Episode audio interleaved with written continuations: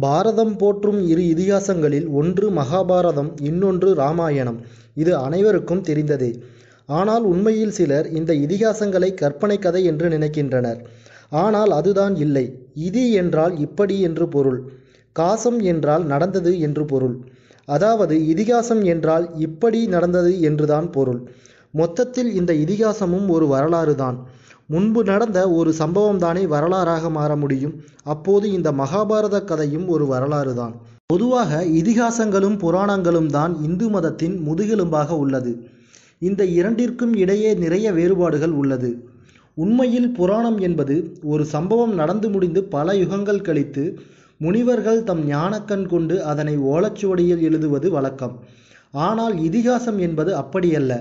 அந்த சம்பவம் நடந்து கொண்டிருக்கும் பொழுதே எழுதப்படுவது. உதாரணமாக ராமாயணத்தை ராமா என்றால் ராமன் அயனம் என்றால் பாதை ராமனின் பாதை என்று பொருள். வால்மீகி மகரிஷி ஸ்ரீ ராமர் வாழ்ந்த காலத்திலேயே ராமாயணத்தை எழுதினார். அதுபோல மகாபாரதத்தை வேதவியாசர் பாண்டவர்கள் மற்றும் கௌரவர்கள் வாழ்ந்த காலத்திலேயே எழுதினார். ஆக இதில் நீங்கள் காணப்போகும் அனைத்தும் இந்த பாரத கண்டத்தில் முன்னொரு காலத்தில் நடந்தவைகளே. ஆக ராமாயணமும் மகாபாரதமும் இருவேறு யுகத்தில் நடந்த இதிகாச சம்பவங்கள் ஆகும். இதில் ராமாயணம் என்பது திரேதாயுதத்தில் நடந்தது. மகாபாரதம் என்பது துவாபர யுகத்தில் நடந்தது. ராமாயண காலத்தில் பாரதத்தை சூரிய வம்சம் ஆண்டது. மகாபாரத காலத்தில் இதே பாரதத்தை சந்திர வம்சம் ஆண்டது. அவ்விரு காலங்களிலும் உலகமே பாரதமாக இருந்தது என்பது அறிஞர்களின் கருத்து. இதற்கு உதாரணமாக இன்று இருக்கும் நாடுகளெல்லாம் சில நூற்றாண்டு காலத்திற்கு முன்னால் கண்டுபிடிக்கப்பட்டவையே என்பது அனைவருக்கும் தெரிந்தது. சமஸ்கிருத மகாபாரதம் ஒரு லட்சத்தி இருபதாயிரம் ஸ்லோகங்களை கொண்டது. இக்காப்பியத்தை தமிழில் மொழிபெயர்த்தவர்களில் முக்கியமானவர் வில்லிபுத்தூரார். இவரது ஊர் விழுப்புரம் மாவட்டம் திருமுனைப்பாடி அருகில் உள்ள சனியூர் ஆகும்.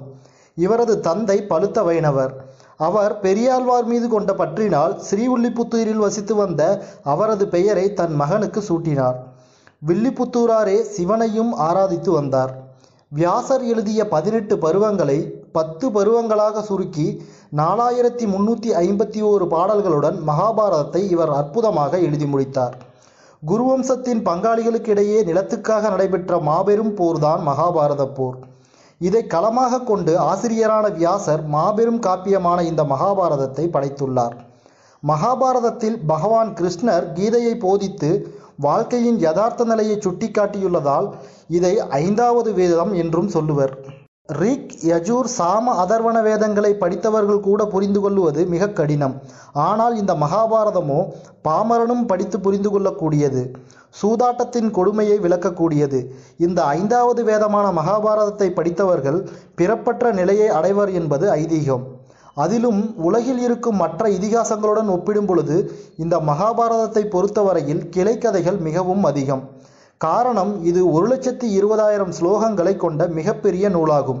இருந்தாலும் நமது தேசமான இந்த பாரதத்தில் எத்தனையோ மொழிகள் இருக்கிறதோ அத்தனை மொழிகளிலும் மகாபாரதம் எழுதப்பட்டு உள்ளது. இன்னும் கூட தொலைக்காட்சிகளில் உள்ள ஏதேனும் ஒரு அலைவரிசையில் இந்த மகாபாரதம் ஒளிபரப்பாகி கொண்டுதான் இருக்கிறது. அதன் அடிப்படையில் பார்த்தால் காலங்கள் அல்ல யுகங்கள் கடந்தும் மகாபாரதம் இன்றளவும் நிலைத்து இருக்கிறது இதற்கு என்ன காரணம் என்றால் மகாபாரதத்தின் உண்மையான கதை அமைப்பே. அப்படி இந்த கதையில் என்ன உள்ளது என்பதை அடுத்தடுத்த வீடியோவில் பார்ப்போம். மகாபாரதத்தின் முழு கதையும் தொடர்ந்து வணக்கம் தமிழா யூடியூப் சேனலில் பதிவிறக்கம் செய்ய இருப்பதால் உடனுக்குடன் வீடியோக்களை காண தமிழா யூடியூப் சேனலை சப்ஸ்கிரைப் செய்து கொள்ளுங்கள். அடுத்த வீடியோவில் பார்போற்றும் பாரத வம்சத்தின் வரலாறு பற்றி பார்ப்போம். நன்றி நண்பர்களே இந்த வீடியோ உங்களுக்கு பிடிச்சிருந்தா லைக் பண்ணுங்கள் கமெண்ட் பண்ணுங்கள் மறக்காமல் சப்ஸ்கிரைப் பண்ணுங்கள் உடனுக்குடன் எங்கள் வீடியோவை காண அப்படியே பக்கத்தில் இருக்க பெல் ப்ரெஸ் பண்ணுங்கள்